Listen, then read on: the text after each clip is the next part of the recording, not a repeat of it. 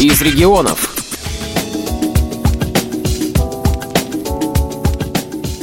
Белая трость – это не просто опознавательный знак человека с глубоким нарушением зрения. Это еще и незаменимый помощник при ориентировке в пространстве. Чтобы научить людей с ограничениями по зрению грамотно пользоваться тростью, в библиотеке имени Короленко организовали специальный мастер-класс. О целях и задачах занятия рассказал его ведущий Сергей Шахов. Существует такой процент людей, которые почему-то ну, не пользуются тростью, пользуются услугами сопровождающих в основном. И вообще в Воронеже очень большой процент людей, которые боятся и которым уже достаточно много лет, и не видят они достаточно большое количество времени, и все равно пользуются услугами Сопровождающих. Сопровождающих, да. И вы хотите показать этим людям, что это возможно, что это реально? Да, я хочу показать, что трость – это первый помощник слепого. Главный навигатор. Главный навигатор. Не будет у тебя сопровождающих, сядет у тебя телефон, сломается у тебя купленный за 20 тысяч рублей навигатор, и останется у тебя одна только деревянная или алюминиевая трость, с помощью которой ты найдешь дорогу.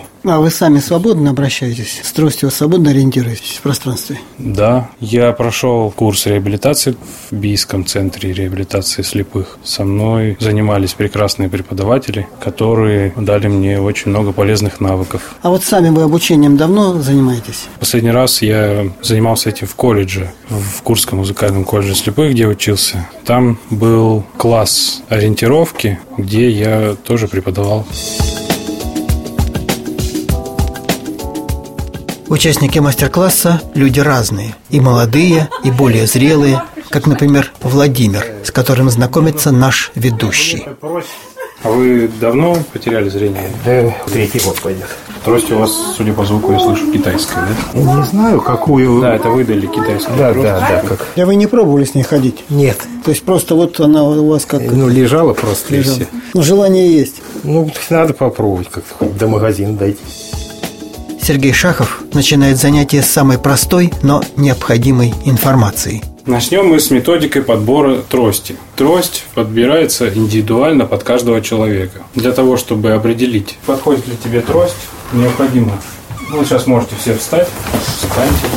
Поставив трость между ступнями ног, верхняя часть рукоятки трости должна быть выше на 5 сантиметров нижнего края, ну, примерно на 5, грудной кости. Вот где у вас начинается грудная кость, нижний край. Нет, моя не выше. О, моя ну, Вот я так и думал. на У вас 10 ниже. Она мне даже не доходит, на по пять. ходу дела. Вот у вас, я так и знал, я уверен был на 100%.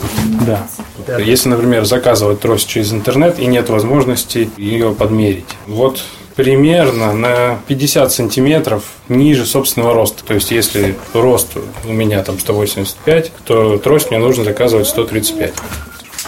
Существует несколько способов хождения с тростью, несколько техник, как ее держать и как ей пользоваться. Ну, я вам расскажу про две основные, которыми я сам пользуюсь. Это диагональная техника и маятниковая техника. Диагональная техника используется в основном на хорошо изученных маршрутах, либо в помещении. Исходное положение давайте сначала с вами примем. Держа трость в правой руке, локоть прижат к телу, трость в правой руке, локоть чуть согнут. Я покажу сейчас всем. Сейчас сначала объясню, а потом всем покажу. Держим мы трость чуть ниже рукояти, э, примерно как карандаш мы держим. Карандашный хват, он так и называется. То есть она зажата между указательным и Большим и и средним. средним, да, и большой лежит на ней сверху. Наконечник трости перед левой ногой. То есть она по диагонали, она так и называется, диагональная техника. То есть она вот так по диагонали. Я сейчас каждому покажу.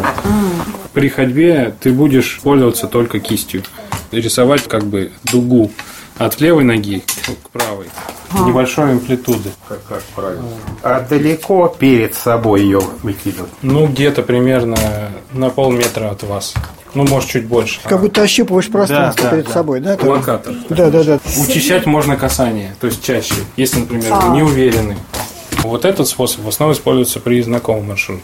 Следующий способ – это маятниковая техника. Здесь другой принцип. Исходное положение. Правое плечо тоже так же прижато, как предыдущей техникой, к туловищу. Только рука опущена чуть ниже, ниже пояса примерно. Ну, может, на поясе. Трость обхватывается ладонью сверху. Торец рукояти как бы, она вкладывается. Указательный палец лежит на трости сверху, большой палец лежит слева на трости, а держится она тремя пальцами. Амплитуда примерно такая же, ну, если маршрут не знаком, можно чуть шире. Сканирование получается. Да, да. Этот способ дает больше обзор. Он дает больший обзор, да, при изучении новых маршрутов. Сейчас давайте возьмем, перейдем в коридор, попробуем Вместе с участниками занятия выходим в коридор. Рядом со мной Мария. Она потеряла зрение, уже будучи взрослой. Маша, а вы ходите с тростью сами? Вообще, да, вот стараюсь, учусь. Я сама, меня никто не учил. Интуитивно. Да, взяла и пошла, потому что, ну, водить некому, а идти надо, что делать? Не получается. Ну, кое-как получается. Ну, так, если есть кому встретить, конечно, лучше перестраховываюсь. Ну, вот эти вот рекомендации полезны. Полезно, кстати, да, потому что когда вот по бордюру я иду, я иду всегда только по бордюру, я как бы вот так вот иду, и стучу-стучу, а получается под ногами я уже не чую, что у меня. А так можно а это, Да, то, это вот он показал, да, действительно и бордюр, и вот и под ногами, опять же, не теряться. Ну, идемте на практику. Вот, идем по коридору вдоль стены. Чувствуете стенку, Да, да? да, да, да, да. Вот, понятно, конец коридора. Вот. Вот стена вторая. Ну вот прошли стенку туда и обратно. Да. Без всяких проблем. Да, да, да. Следующая точка – лестничная площадка. Выходя на площадку, мы пользуемся маятниковым способом, естественно. Это понятно, я думаю. Выходя на площадку, как только мы начинаем искать лестницу, спуск по ней происходит следующим образом. Мы находим нижнюю ступеньку, вот, которая находится на одну ступеньку ниже нас. Оставляем трость в том же самом положении, то есть руку как бы фиксируем. Делая шаг вниз, мы автоматически натыкаемся на следующую ступеньку. Ну давайте, кто попробует. А завершилось занятие на улице, где каждый из участников смог реально оценить пользу от полученных знаний.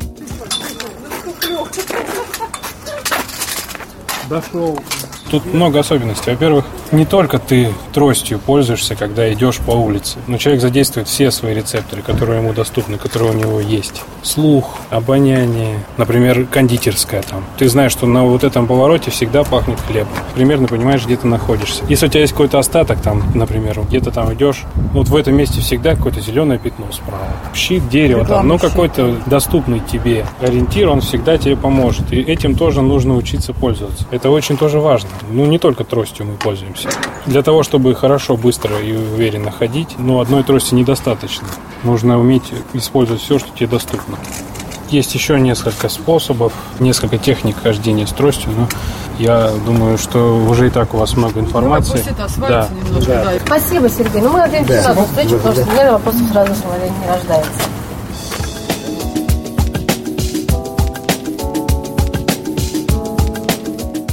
Сергей Сыноров для Воронежской областной специальной библиотеки для слепых имени Короленко –